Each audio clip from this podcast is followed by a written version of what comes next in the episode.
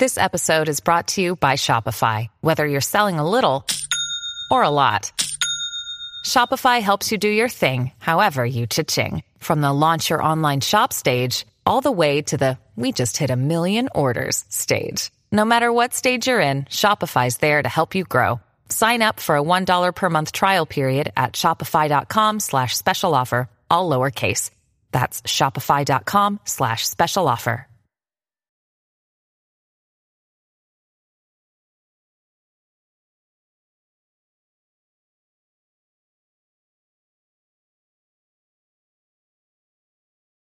Do you have an unexpected story to tell or know someone who does? We'd love to have you on the pod. Please apply at please don't tell anyone pod at gmail.com or follow our application link in bio of our Instagram, please don't tell anyone pod or TikTok account.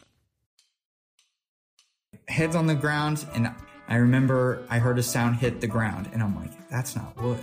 I'm like, what is that? And another one dropped, and I'm like, it's I'm like, it's a golf club. Hey, and thanks for coming back to Please Don't Tell Anyone. I'm Molly Clark, your host, and this is the podcast where you hear unexpected stories by ordinary people. I go in blind to all my interviews so that I can hear the story firsthand, just like you. Please don't tell anyone. I said, please don't tell anyone. Don't tell, I said, please don't tell anyone. Please don't tell anyone. Don't tell, anyone. I said, please don't tell anyone. I said, please don't tell anyone. Don't tell, Begging, please.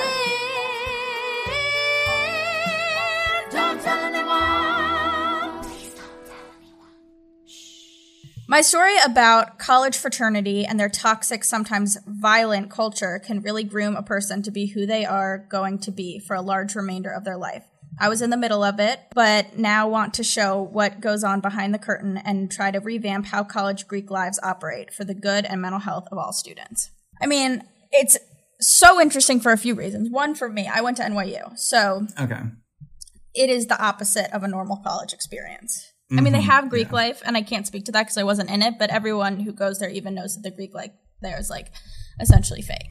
Yeah. yeah. Um, And I just know nothing about the world you're going to tell us about. I've really only heard horror stories, hmm or I've heard the best friends, bros for life, you know, live, die, Sigma Chi, or whatever it is. I actually just made that up. That was pretty good. I mean, I'm, I wouldn't be surprised if they say that. If that is their chant. Yeah.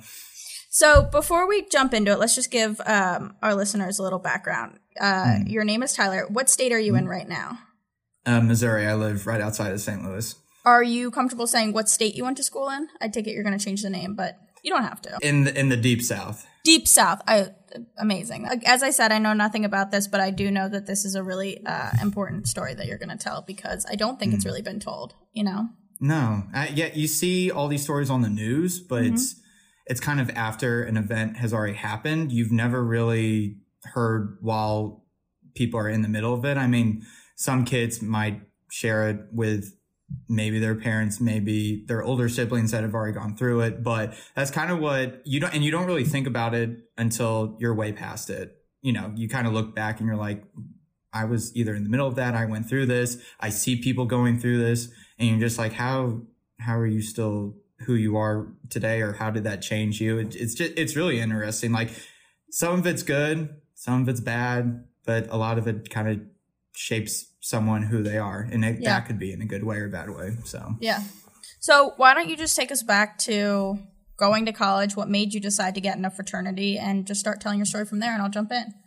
Yeah, no. Um, so I actually, so my family is a, a Southern family. So even though we're not from the South, we all went to Southern schools. So my brother went to a deep South school, did the whole Greek life thing, but he actually only lasted a semester. Um, got kicked out because of grades. So, but he was like, that's how I made my friends. It's not really important that you stay in all four years, but you should do it because that's how you're going to meet friends and all of that. So actually, when I was a freshman, I went to actually not the school that I graduated from. I went to um, another one. It was still in the South, and I thought I liked it, you know, because I'm like, you get a taste of the South, good sports, you know, people, culture, all that stuff, and joined a fraternity there. And there, that's what I kind of pictured Greek Greek life, you know, there's a formal rush, you know, Mhm. you it that lasts 10 days, you know, you meet different people. You're almost it's and that's also how sororities work. The fraternity I ended up joining, it just wasn't for me because I I liked I guess the idea of it, but once I started getting to know the, the guys that were in it and the stuff that we were doing, and plus this school, even though it was a Southern school and everyone's like, oh wow, like Greek culture should be this way, it wasn't. It was such a it was such a letdown, and that wasn't really their fault. That was just the university's rules.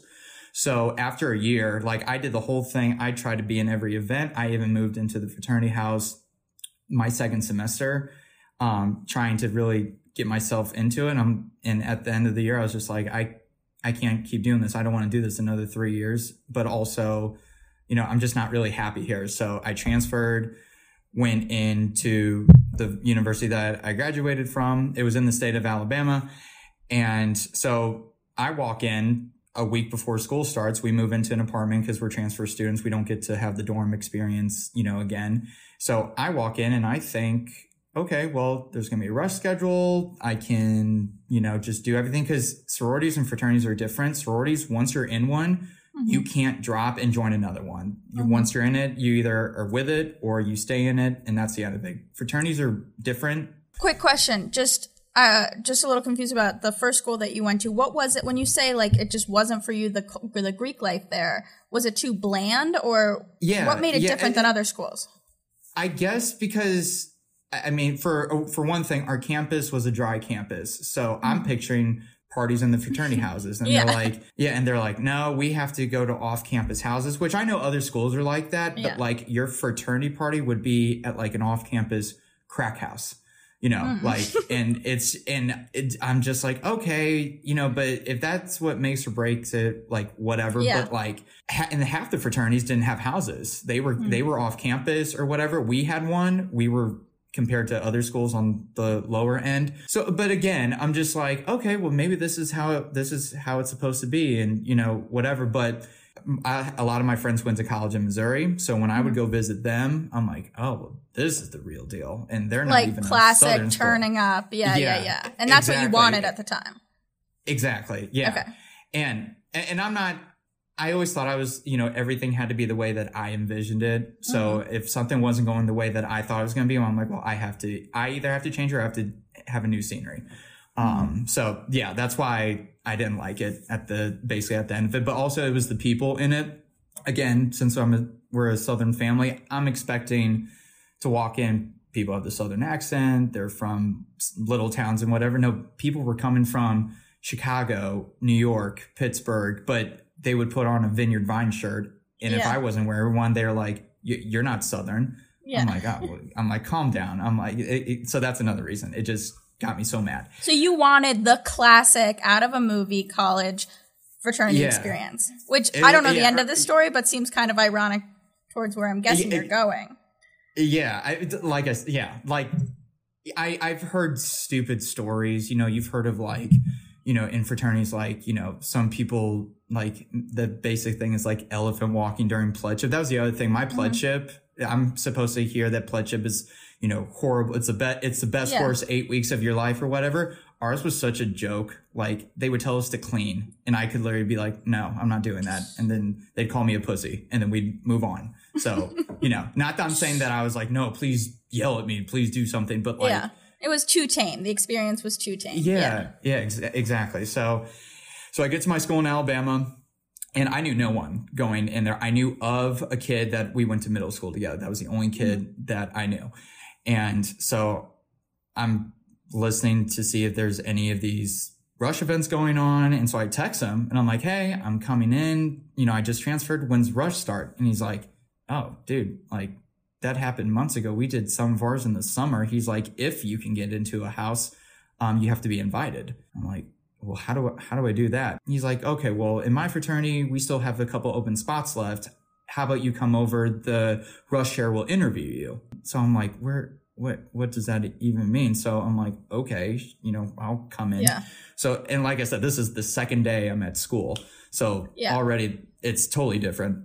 But also And to so your I- credit, like this is the social life at these schools. Like to be Yeah, in a oh. frat, like you want to get in one. Oh yeah, exactly. That's your I mean, social it's- life. Yeah. and, and it's different and it's almost different more for guys than girls like girls can you don't have to be in a sorority it kind of helps but Yeah. still like i knew a lot of girls that were friends with girls that weren't in sororities but they still went to the same parties whatever guys it's just really different especially what schools mm-hmm. you went to so you know so i go over to this fraternity house and again i came from not a wonderful spectacular house so it has oak you know libraries and crystal chandeliers like i mean some country some country clubs aren't Yeah. that nice You're like, I've made it. Yeah. yeah so i so i sit down in this chair you know and like the guy kind of does like literally like the spin around the swivel chair with his hands like this and i'm like what have i just walked into so he has a list of questions and he's and the first question he asked me he's like well how much um, does your family make and i'm like I, I don't know. Like I know we do well, but I've never asked my dad that. He's like, well, can you can you leave and find out? Okay, so I walk outside and I call my dad while he's at work, and I'm like, do we know how much we make? He's like, no one needs to know that. I'm Yeah. like, I, I know, but I'm like, work with me here. So I think I just threw a number out there, not like outlandish, but a, literally an, an estimate. And so he's like, okay, um, so how, where do you, where are you from? Okay. Missouri. Thank you. A normal question. Third question, how many residences does your family have? And I'm like, well, what do you mean? He's like, well, vacation homes, second properties, real estate properties, any. And I'm like, what is that? But again, I guess I was phoning the criteria because technically I've, ha- we did have some. It, it was from extended family. So I just said, you know, I would, I'm like, I'm not about to make up stuff to get Yeah. into this, but I was just answering the question. Yeah. And then the fourth was what kind of car do I drive and what car does my immediate family drive? And I'm like, why does that matter? So long story short, I get through eight questions. And so finally he stands up, shakes my hand and, you know, says, you know, we'll be in contact. And so I'm walking out and the kid that I knew from middle school, I asked him, I'm like, what was that? He's like, no, no, you did good. I'm like, what do you mean I did good? He's like, well, usually if we don't like someone, we stop after the second or third question. You made it to eight. That's pretty good. And I'm sorry. No offense. E- even if I get asked to join this, I, I don't want, that's not what I want. Like, you know, yeah, I want to be with guys that I get along with and maybe we're a little similar, but I'm not, we're not banking, banking it off social class and all that stuff. So I kind of was like, screw that. Fa- fast forward to the beginning of school, we have nothing. My roommates and I, you know, we've kind of exhausted all of our, you know, um, connections, the little that we had. So we went through our first semester of college on the outside looking in. And I'm like, this is just weird. You know, like this is what I've wanted, but like I can't, it's really not that easy. You really have to, it's who you know. You know, football is a huge part of Southern college culture. So I'm picturing like where my brother went, everyone dressed up. Everyone's in their suits and their ties and cowboy boots and all that. And it's like a big deal. Well, here at my school, the only people that dress up are the pledges. So by the time football rolls around and we go to the big area that everyone tailgates, all the fraternities have tents and everything. The um, pledges are dressed up. They have to have a date.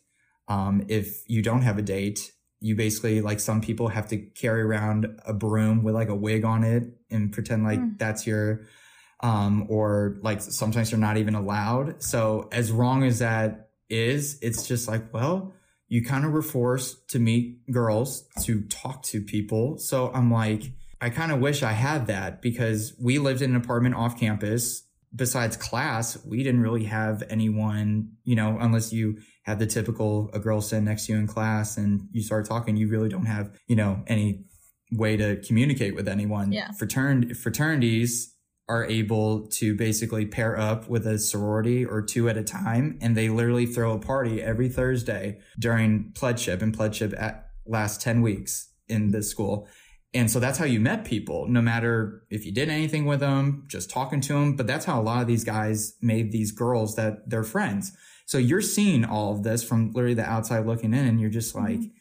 Gosh, like you, it, you know, it sucks Mm-hmm. You're watching you your experience pass you by. Yeah. Exact, exactly. And it's not even like the, you know, oh, you know, I guess you know it'll be it'll be fine. You know, we'll we'll we'll do our own thing. And as time goes on, you're like, no, that's kind of that's kind of the way. No matter if you Mm-hmm. some some people I know walked into college to this college never wanted to be in a fraternity and literally ended up joining one because they're like it's almost social suicide if Mm-hmm. you don't. So you get sucked in this culture no matter if you want to or not. So basically, by the end of the first semester we're there, um, we're, we do have spring rush. A lot of the girls that we did become friends with before we um, rushed, they were giving us the download. They're like, don't go to this one. They do this to their pledges.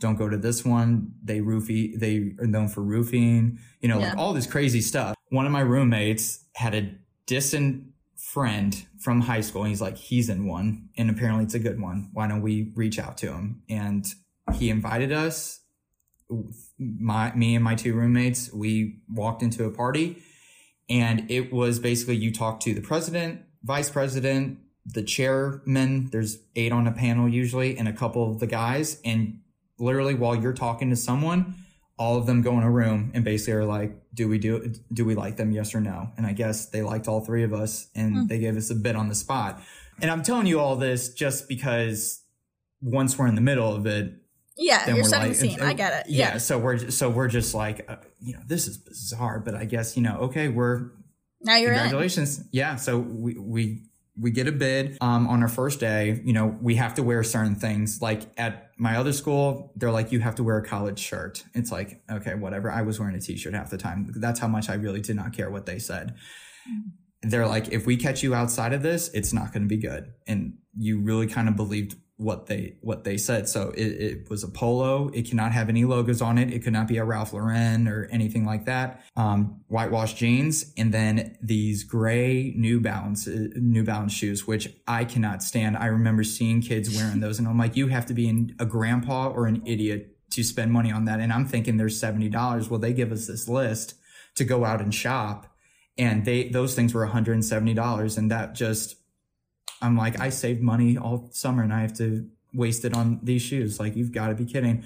But again, you just did it. You didn't even think twice. You didn't even put up a fight because they weren't mean, but they, they mm-hmm. got in your head very early on. And it was kind of like a, almost like a brainwashing.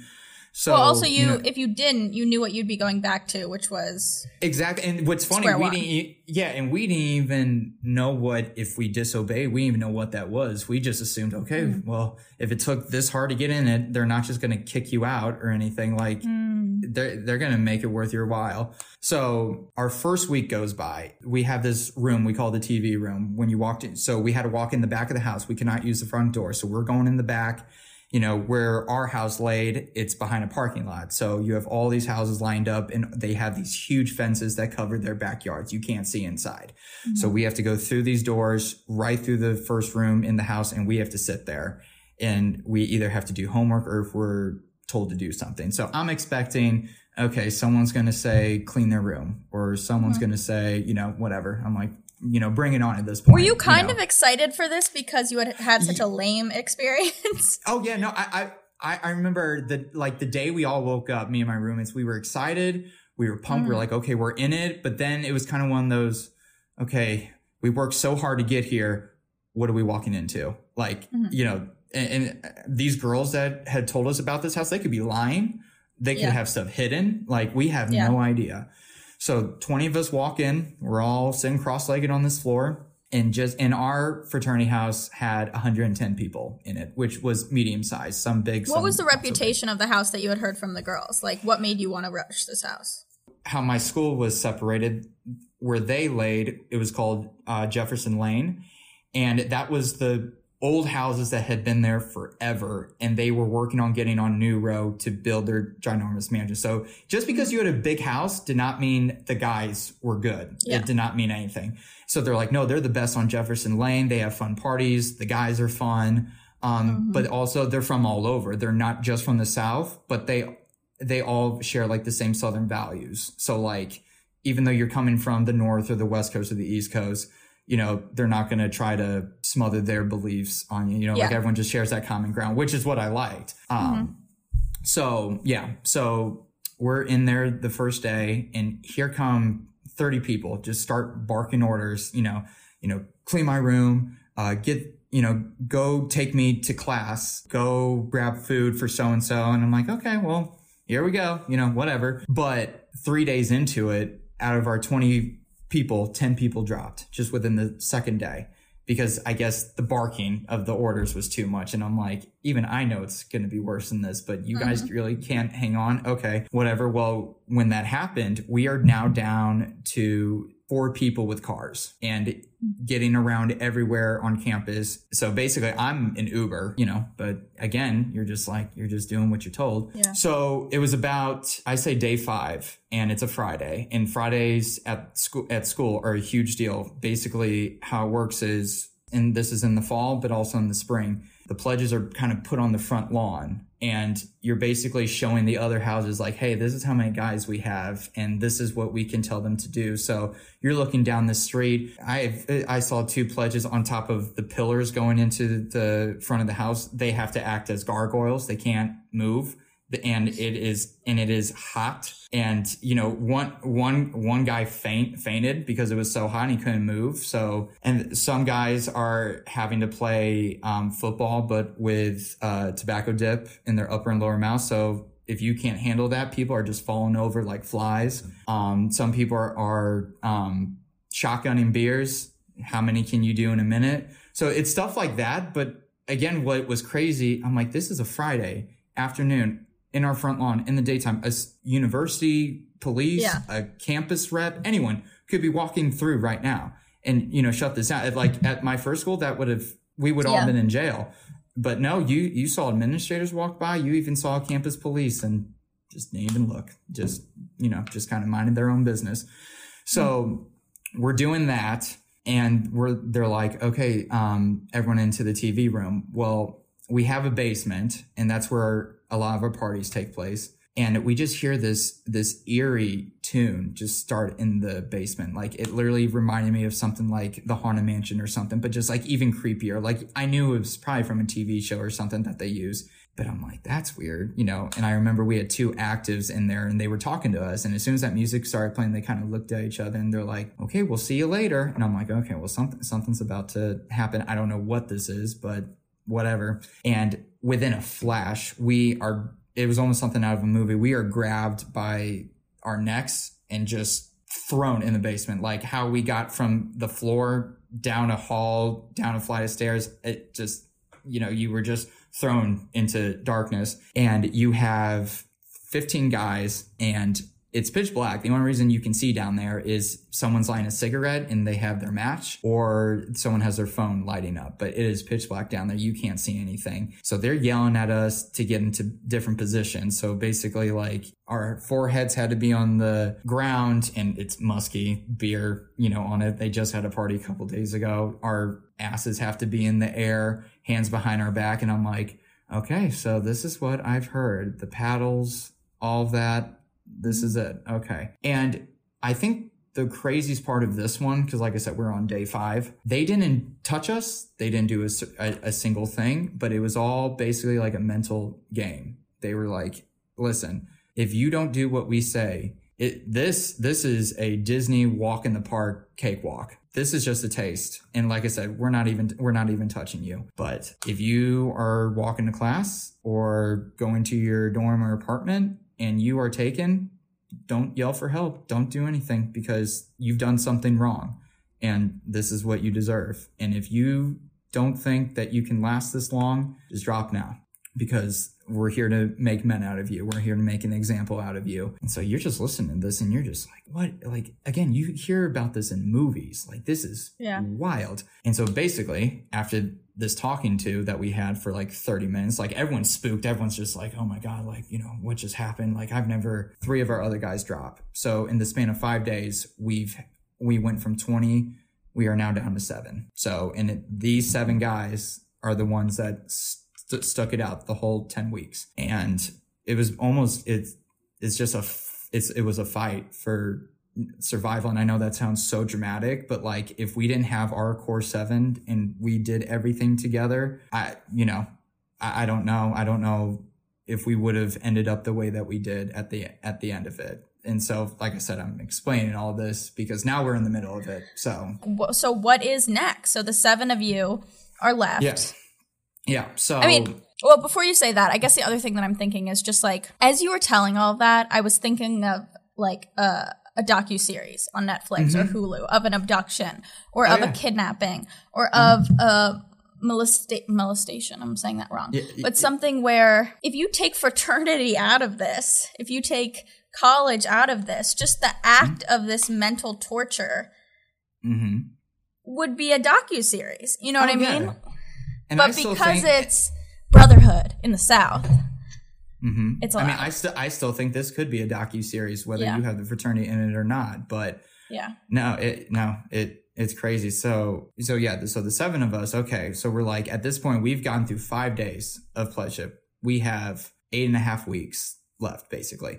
We've gone this far, we, and th- that's the other thing I forgot to mention. We have to pay our dues. So Mhm. I came from a fraternity sem- a semester, nine hundred and fifty dollars, you know, and then a hundred dollar social fee, you know, Mhm. and I'm so I show up, and I knew they were going to be expensive. Like when I think expensive, I'm like, okay, 15, 1700 a semester.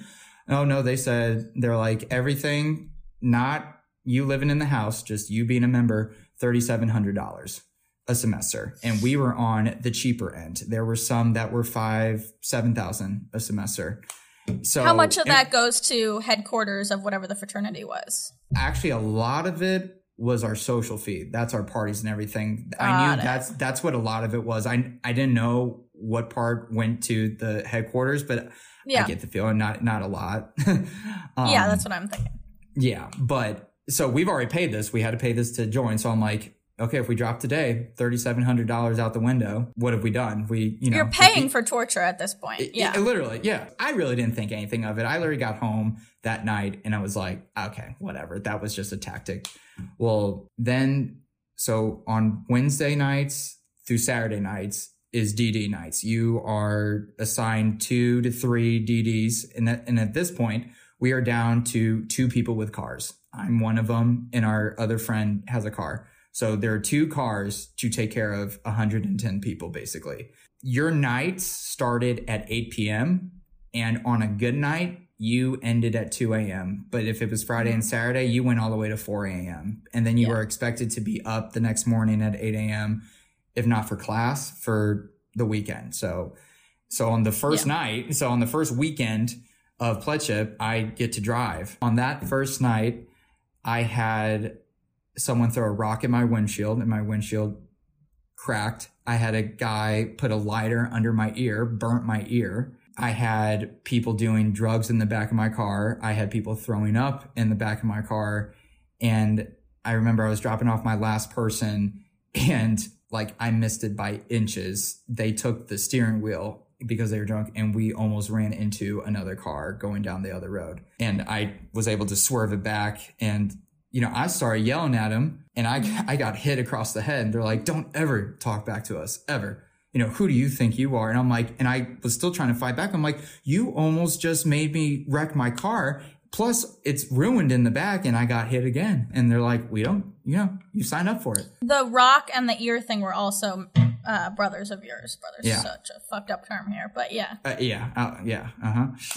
so, so I'm like, wow, that was one night of driving, and again, we have seven and a half weeks left of it. The first three weeks, I would go. We weren't allowed to use any of the bathrooms in the house. We had a thing called a band band room, which was like kind of like a open air garage in our backyard. That's where we would host bands and have parties. And there was a crappy bathroom.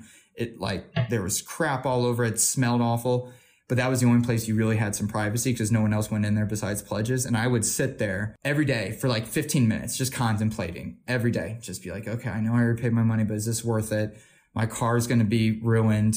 Like I have bruises over my head. Is this worth it? But then you just had to keep convincing yourself, well, I'm like, well, I know my roommates aren't dropping. So I don't want to be the lone person that drops. You've already paid the money and look what you have to look forward to, at least during football season. There may not be another thing that goes on during the spring semester, but look what happens during football season. That's what you wanted, you know? And again, you get sucked into it and you're like, okay, we keep going.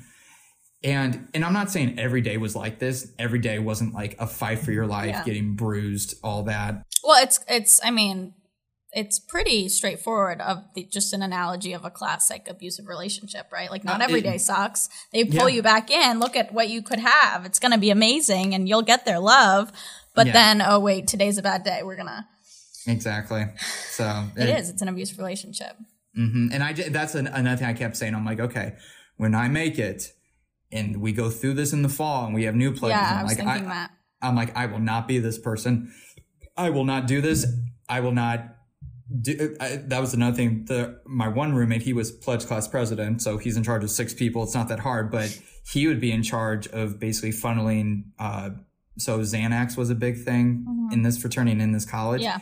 And he, we would see guys on it. He's like, I, he's like, I swear, if you guys ever do this, this drug, like, I will disown you. Like, we know better than this, you know, and you better, we better not treat these kids like this. You know, I'm like, oh, you're preaching the choir. I will never be like that. Yeah. You know, so. But why didn't that older generation think the same thing when they were pledges? so I kind of hinted around at that, and they're just like, the trend is you were beaten and treated so poorly, you have to take it out, take all your anger and frustration out on the next people. Sophomores and juniors were always the brutalists, just did not Yeah. care. And they're like, we did it and we've gone through worse. So, you know, suck it up. So, you know, you're again, you're just like, I will never be like that at all.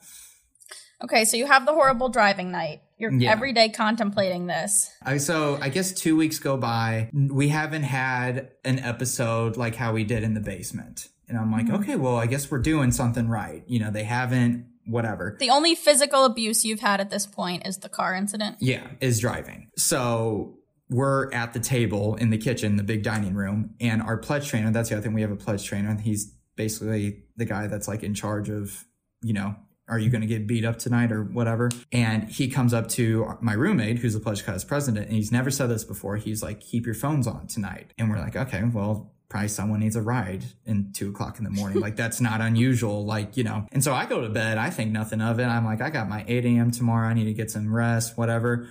We'll just all of a sudden it was three o'clock in the morning and my roommate's banging on my door. He's like, we have to be at the house in five minutes. I'm like, what time is it? He's like, it's, it's three. We got to go. We got to go. And I'm the one that's driving. So they're yelling at me to get going. So I'm discombobulated. I'm throwing my clothes on and we speed to the house. Well, we get there and music's blasting. You know, you think they're having a party on a Saturday night, but the, and this is one of the crazy parts.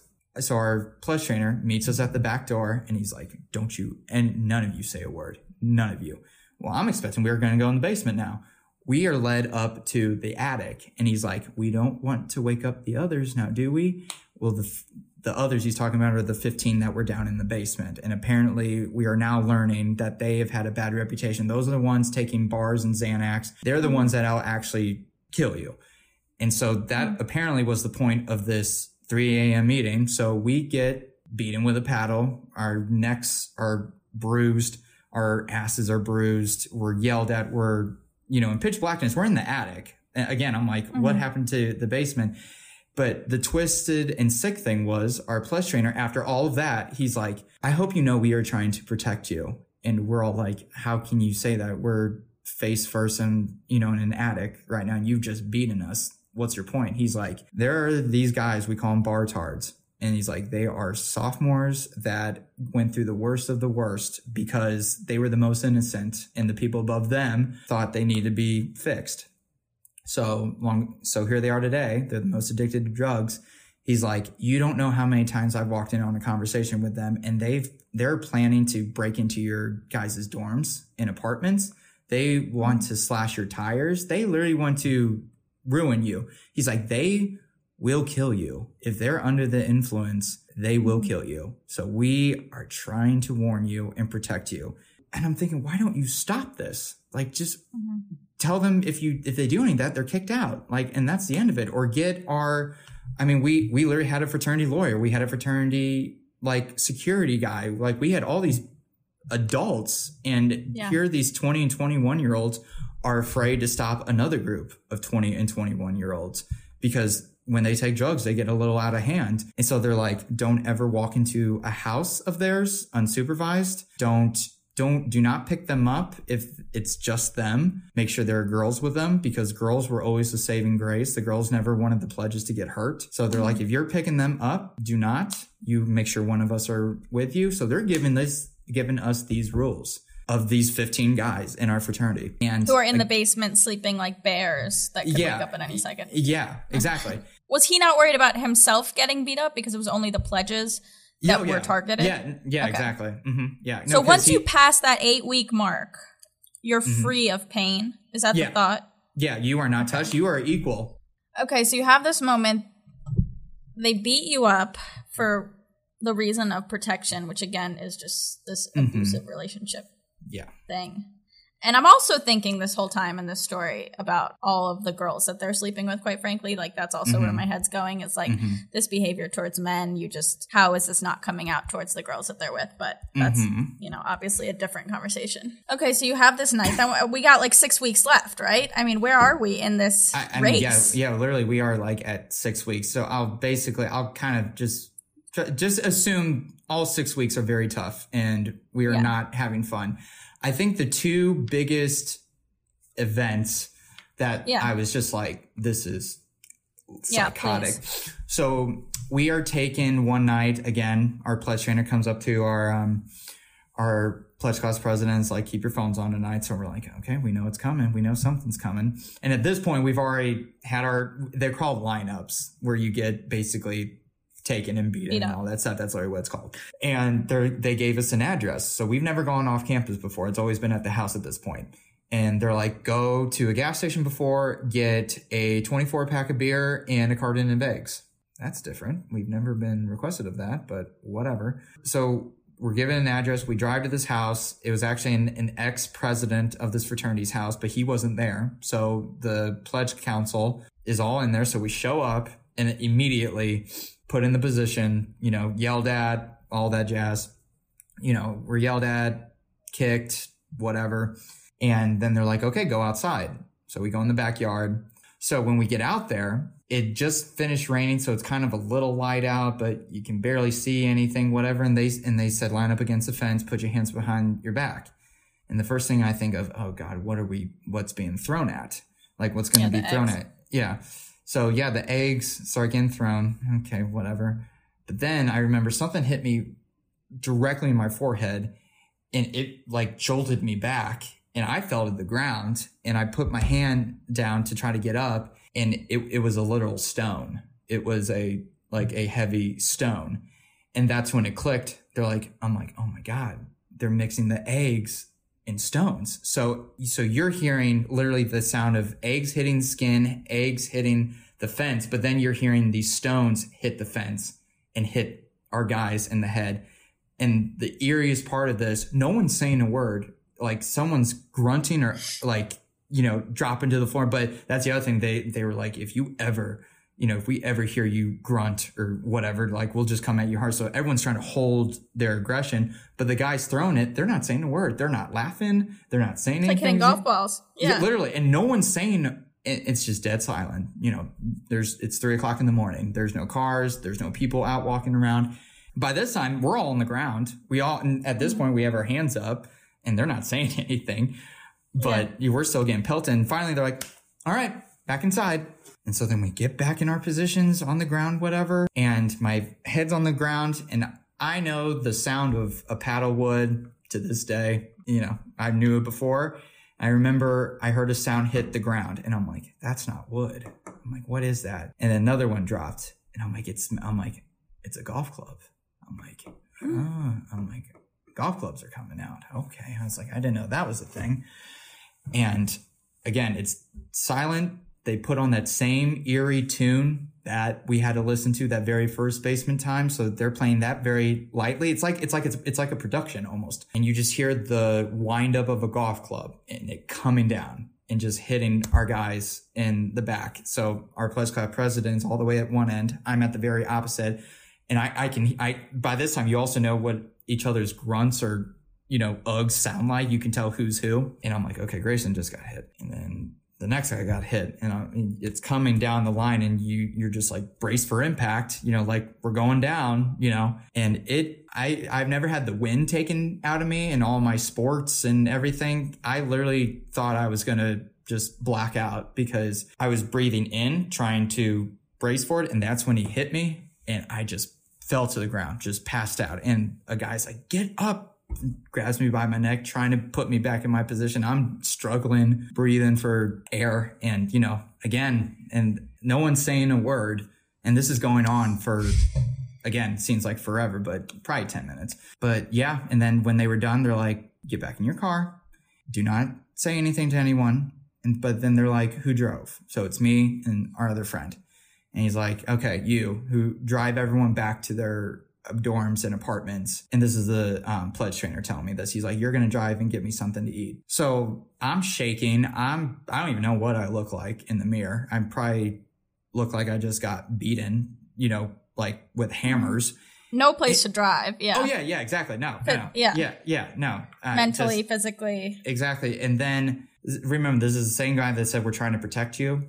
He gets in the car and we're driving. It's dead silent and he kind of puts his hand up and I'm thinking he's going to grab the steering wheel again. So I, you know, tense up and I jerk and he's like, Hey, hey, uh, I'm not going to hurt you. And I, I'm like, did you, what? You know, you know, I, and he's like, he's like, it, it's just me. It, you know, it, it's fine. You know, it's just me. I'm not going to do anything. I'm not, I'm not, I'm not going to hurt you. And I'm still not saying a word. I'm just like, again, just trying to figure out what's all happened. And he's like, he's like, Hey, I just want you to know, I, I like a lot of you guys. He's like, I have to do this. Like they put me in this position to lead all of this. He's like, I don't want those bar tards getting a hold of you. So I have to do this. He's like, or else it could be even worse for you. He's just like, I, I'm sorry. Just know that I'm sorry, but I'm just doing what I'm supposed to do. And again, you just don't say anything. You're you just not. He's like, is everyone else okay? He's like, is ever is anyone actually hurt? I don't think I was like, Everyone's hurt. Exactly. But I'm like, I don't think so. You know, no one's dead. Mm-hmm. And he's mm-hmm. like, he's like, okay. And then we pull up to this pita place. He's like, do you want anything? I'll, I'll buy. And I'm just, no, I'm good. He's like, okay, go home. You know, don't come into the house at 8 a.m. if you don't have to. Just give yourself a rest. So at that minute, at that moment, you're like, again, it's a character they're playing. They're and they have to do it in front of these people. And I guess not everyone like this all the time, even during or not during pledgeship. And I I just looked at this kid because this kid is 6'2, a big guy, and you just saw him as soft as anyone else, like really feeling sorry for us. Everyone's afraid of everyone is the It- truth of this, right? It's Yeah. like a hierarchy of fear. Exactly. And there's a choice being made each generation of these fraternities to continue this. Exactly. So I guess personally, that is one of the worst things that happened to me. The other thing that happened it was to our roommate, my our pledge class president. So him and my other roommate would always have to borrow my car when it was time for them to DD. So I would just mm-hmm. that was the only that was the only time we had a break. If you weren't DDing because we didn't have any cars, no one would bother you. So mm-hmm. the days that someone was driving, the other two of us would be sitting in our apartment like, thank God. So he goes out, you know, DDing. Well, then it's me and my roommate. We're chilling, watching TV. Well, our one friend comes running in the door. It's like 1130. He's like, so and so's gone. No one can locate him. His phone's off. He turned his Find My Friends off. Like, we don't know where he is. And I'm like, okay, that, this isn't good. And I'm like, he's in my car too. I'm like, no one's ever driven outside of the town. Like, no one's gone mm-hmm. farther than 10 minutes radius. Yeah, it's a college town. Yeah, Why would you? e- exactly. Well, long story short, I mean, we have, I mean, our fraternity president president is calling me in a panic. He's like, "Well, where is he?" I'm like, "I don't know. He was driving." And they're like, "Well, we'll, we'll figure this out." And our our pledge trainer's having a breakdown. He's like, "I don't know." Why are he- they so scared?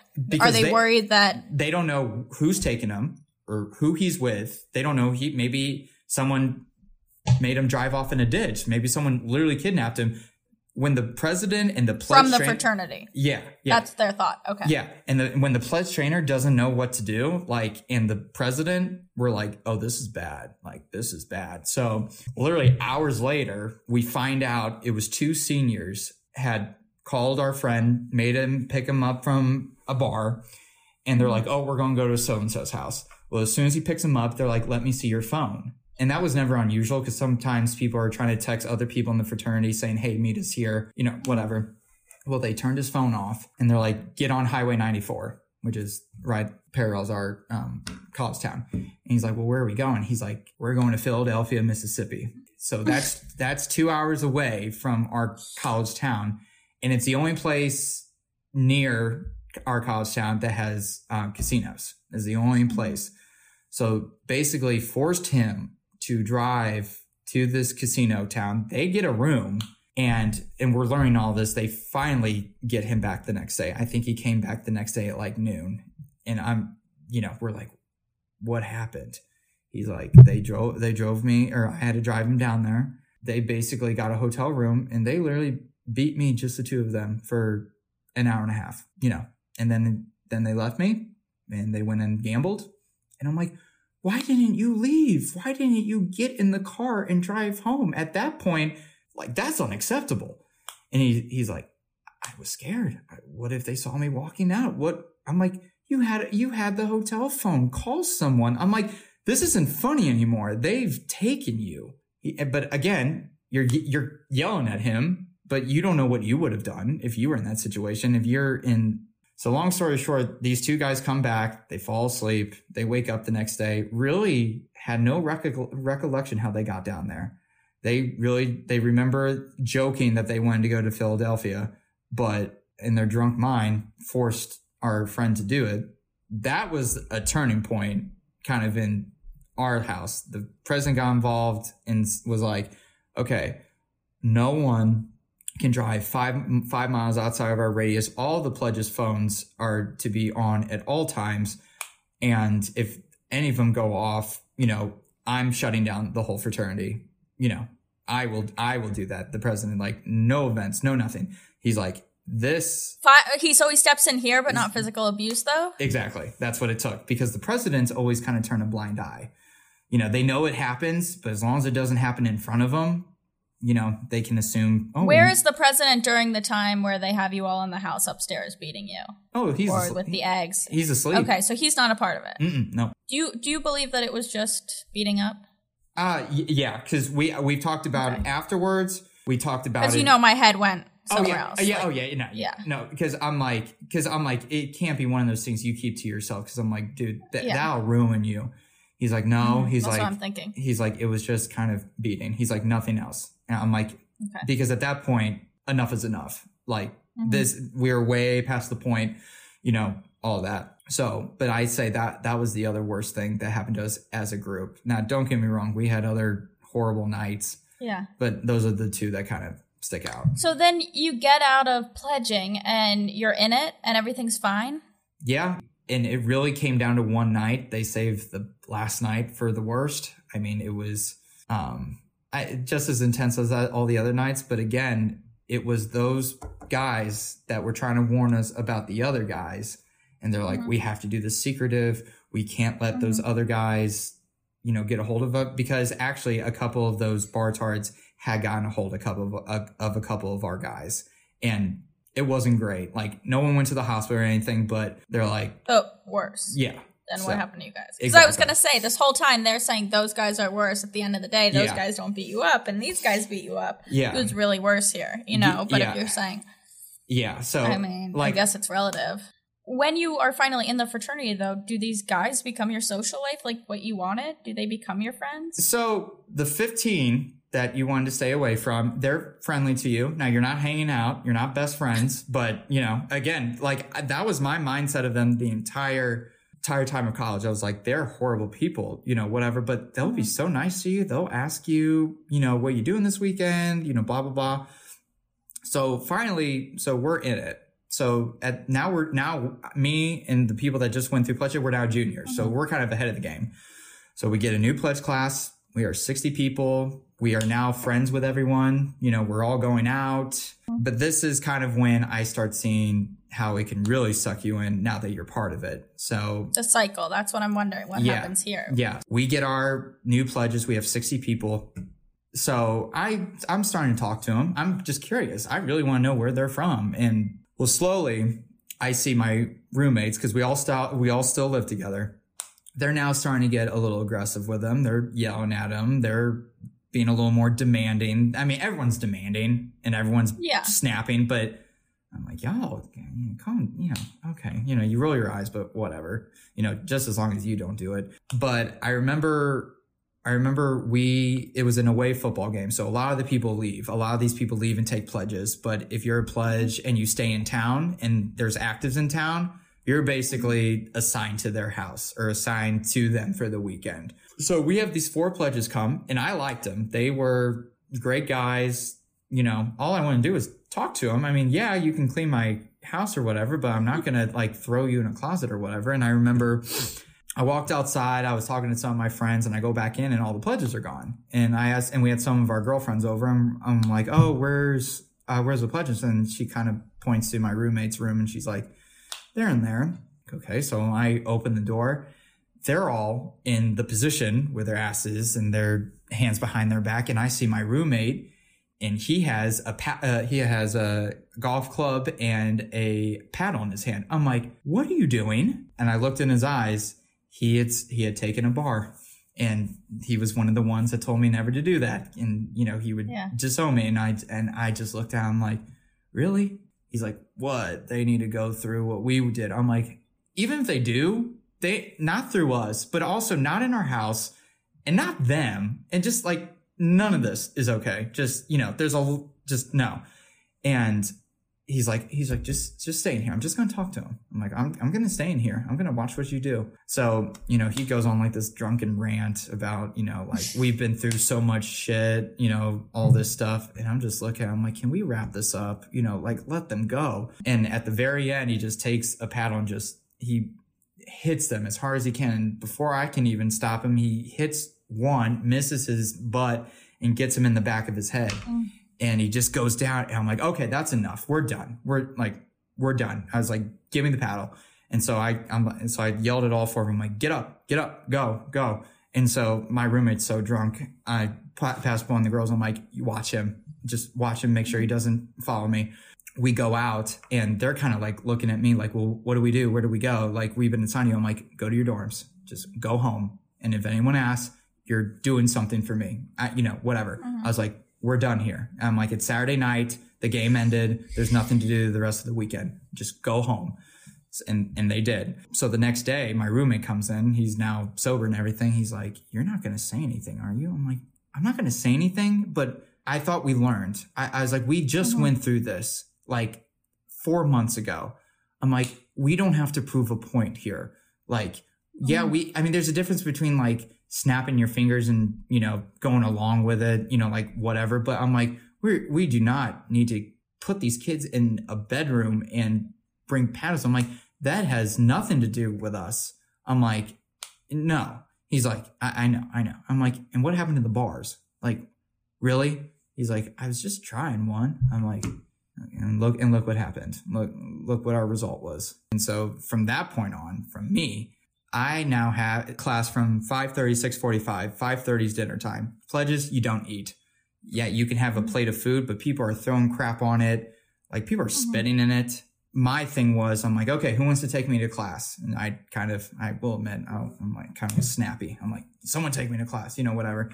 They get in the car and we drive, and I'm like, okay, here's the deal. I'm, I'll Venmo you 10 bucks. Go to Jimmy John's, get a mm-hmm. sandwich, sit in your car for 30 minutes. Just say you're taking me to class and you had to go pick up someone else. Then go back once dinner's over. And then that way you go right into study hours. And they kind of looked at me like, why? And I'm like, do you want to eat? I was like, I- I'm literally giving you this just, and I'm like, I'm not doing this for everyone. I'm doing it to the people that I can, that I see a lot of myself in that was trying just to get by, just to be part of this. Um, so that's kind of what I did every Tuesday and Thursday for six weeks. You know, because you can't go against the system. You don't want to have us all crumbling down and not have a fraternity at all. So I was just, you know, and I'm like, and I hope you see me doing this and you don't act how the others are acting when you get to this point.